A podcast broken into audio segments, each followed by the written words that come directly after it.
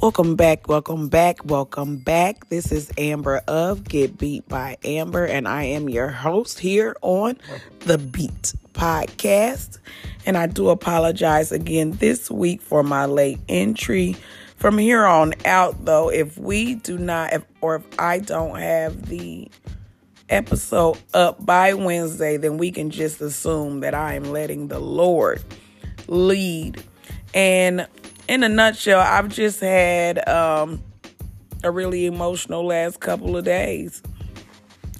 Just because, well, I, I kind of figured it would happen because Christmas was my dad's favorite time of year. However, I did something new. I went and kind of window shopped at Hobby Lobby before I planned on buying anything, which even if you're not manic or an impulsive buyer, like me. You should do anyways when you go into Hobby Lobby if you've never been. If you've never been, I won't ruin anything for you. But if you've been, you know exactly what I mean. And I've decided to do the Grinch theme because I understand the Grinch now in ways I just thought he was mean before, but now I see the Grinch was actually hurt. And so am I. So I'm going to have Grinch stuff everywhere. And I don't know how long I'm going to keep this behavior up. But I figure if I'm still going to, because I know my dad wouldn't want me not to, I'm going to do it my way, which is normally always the long way around. So I'm sure it'll still make sense when I decide to start doing regular Christmas, or if I ever do, because the good Lord actually just told me, Amber, you're a makeup artist. You always wear black. Because last year, when my dad uh, was still living, I had bought a new Christmas tree and it's still in the garage in the box. But it's a black tree and it's a black unlit tree. And I honestly just think it's hilarious because the pregame to me it's the when I can see the pregame. I'm like an entirely black tree. This is going to be fun. And also, shoot, I knew I had something to do today. That's crazy. I so I started helping decorate at the church, at my church, and we did a really good job. And I was supposed to go up there at six, and here it is nine. So we'll just charge that one to my head and not my heart. But we had everything mostly done. I can't even remember what she said we were supposed to do today, but I have tons of ideas, which is why I wanted to pregame at Hobby Lobby to see what was on sale because she already had already told me not to, you know, spend full price for anything. But I walk in the Hobby Lobby and immediately everything is like 60% off. And I, when I say everything, I mean everything Christmas related. So I'm like, okay. What I thought was going to be easy because I was just going to go walk to the sales section. It's now like, listen, I was in Hobby Lobby so long. I could not get out. Like I swear I hit all four corners and I never saw the exit sign. I had to ask a worker, like, you gonna let me out this store.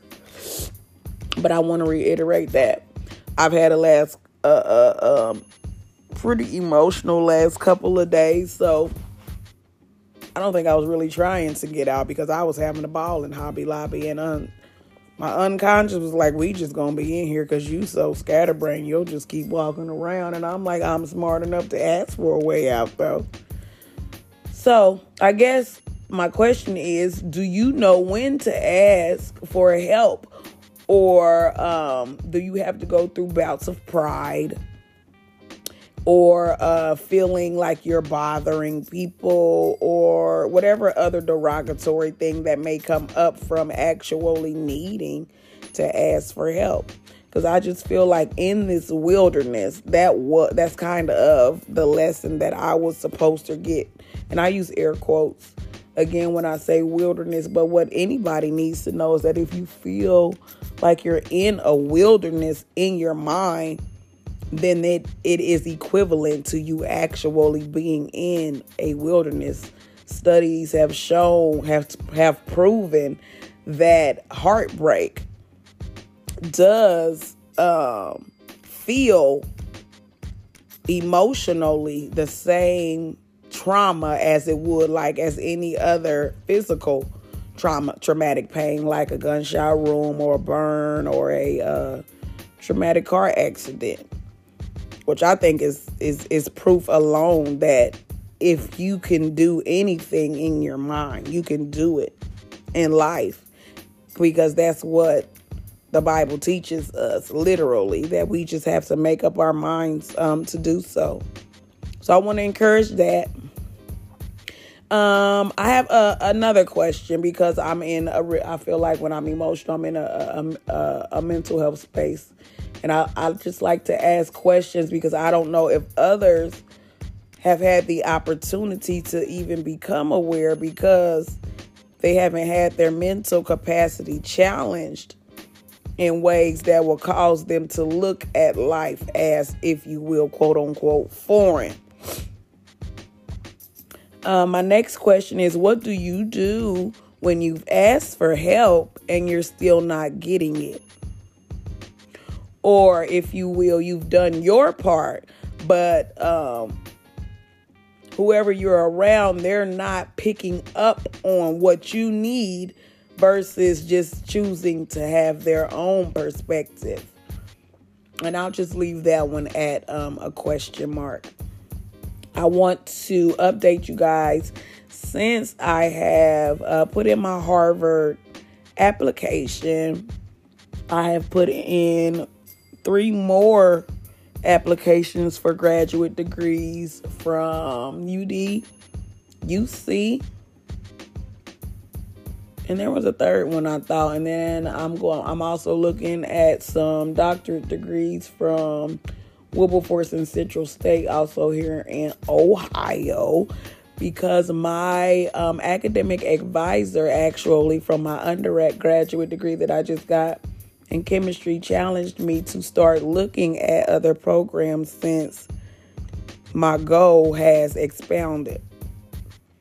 And I took him up on it because I have no idea how many institutions I can go to at one time, but I'm willing to find out because I have the time.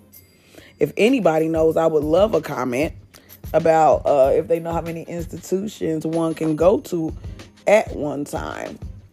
I know I have to go back and add several more to my FAFSA. And also, if you know of any institutions that have a great program that are in alignment with my goal of getting a PhD in beauty by way of the mental health community also because I just feel like the time is now. It's ever evolving and um it's always the unexplored that should be the most important thing next if you will, because the way I um, understood it was if you move into a house and you don't have any extra room, you've already you're already destitute, if you will.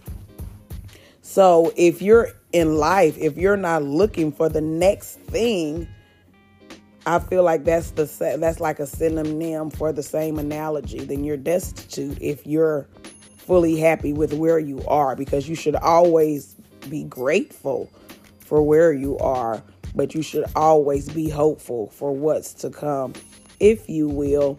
And I again just wanted to hop on here really quick because I wanted to make a post, though I didn't feel my best and I didn't know what this would come out as. I'm okay with it. I hope that this encourages other people when you don't feel your best to still show up and put out what you're able to because you don't know who you'll encourage along the way. Lastly, I challenge you as I was challenged to smile all day. Not only because it's infectious, because what medical people don't want you to know is that you will, will not need Botox and collagen fillers if you use the muscles in your face intentionally longer throughout the day. So, encourage I encourage and challenge you to smile all day and to pass it on. So tap in, tune in, tell a friend that the Beat Podcast is here.